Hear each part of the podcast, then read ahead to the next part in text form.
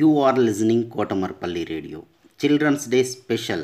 Storytelling and poems reciting competition in English, Hindi and Telugu is being organized by National Council for Teacher Scientists, NCTS India, Lokmark Foundation, ELTA Warangal Urban and Kotamarpalli Radio.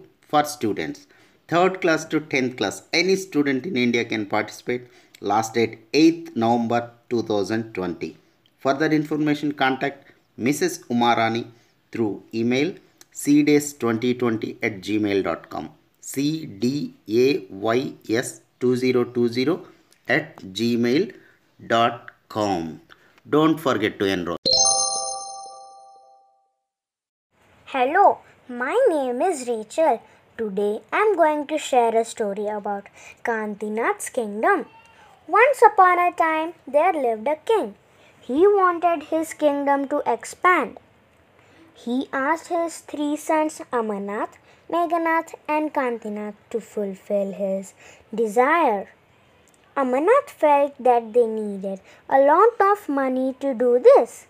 He decided to travel far and wide to bring back plenty of wealth. Meghanath thought they needed a strong army.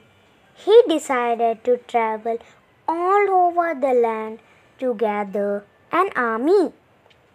Kanthinath decided to stay back in the kingdom and expand it. After ten years, the brothers met again. Amarnath had gathered a lot of money and Meghanath a huge army. Both, however, did not expect what they saw. The kingdom had grown and was beautiful to behold.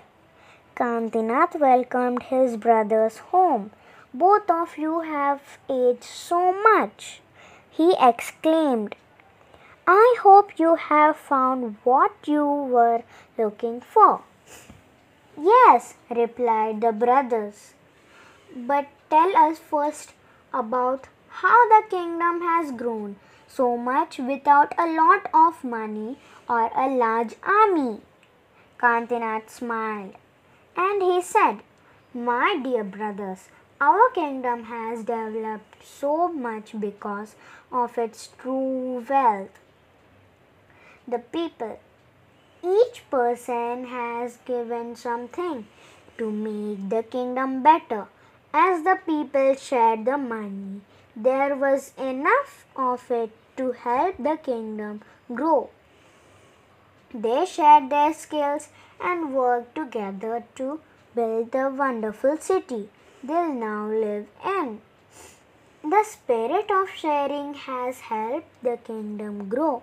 Amarnath and Meghanath realized that one does not always need outside resources to grow.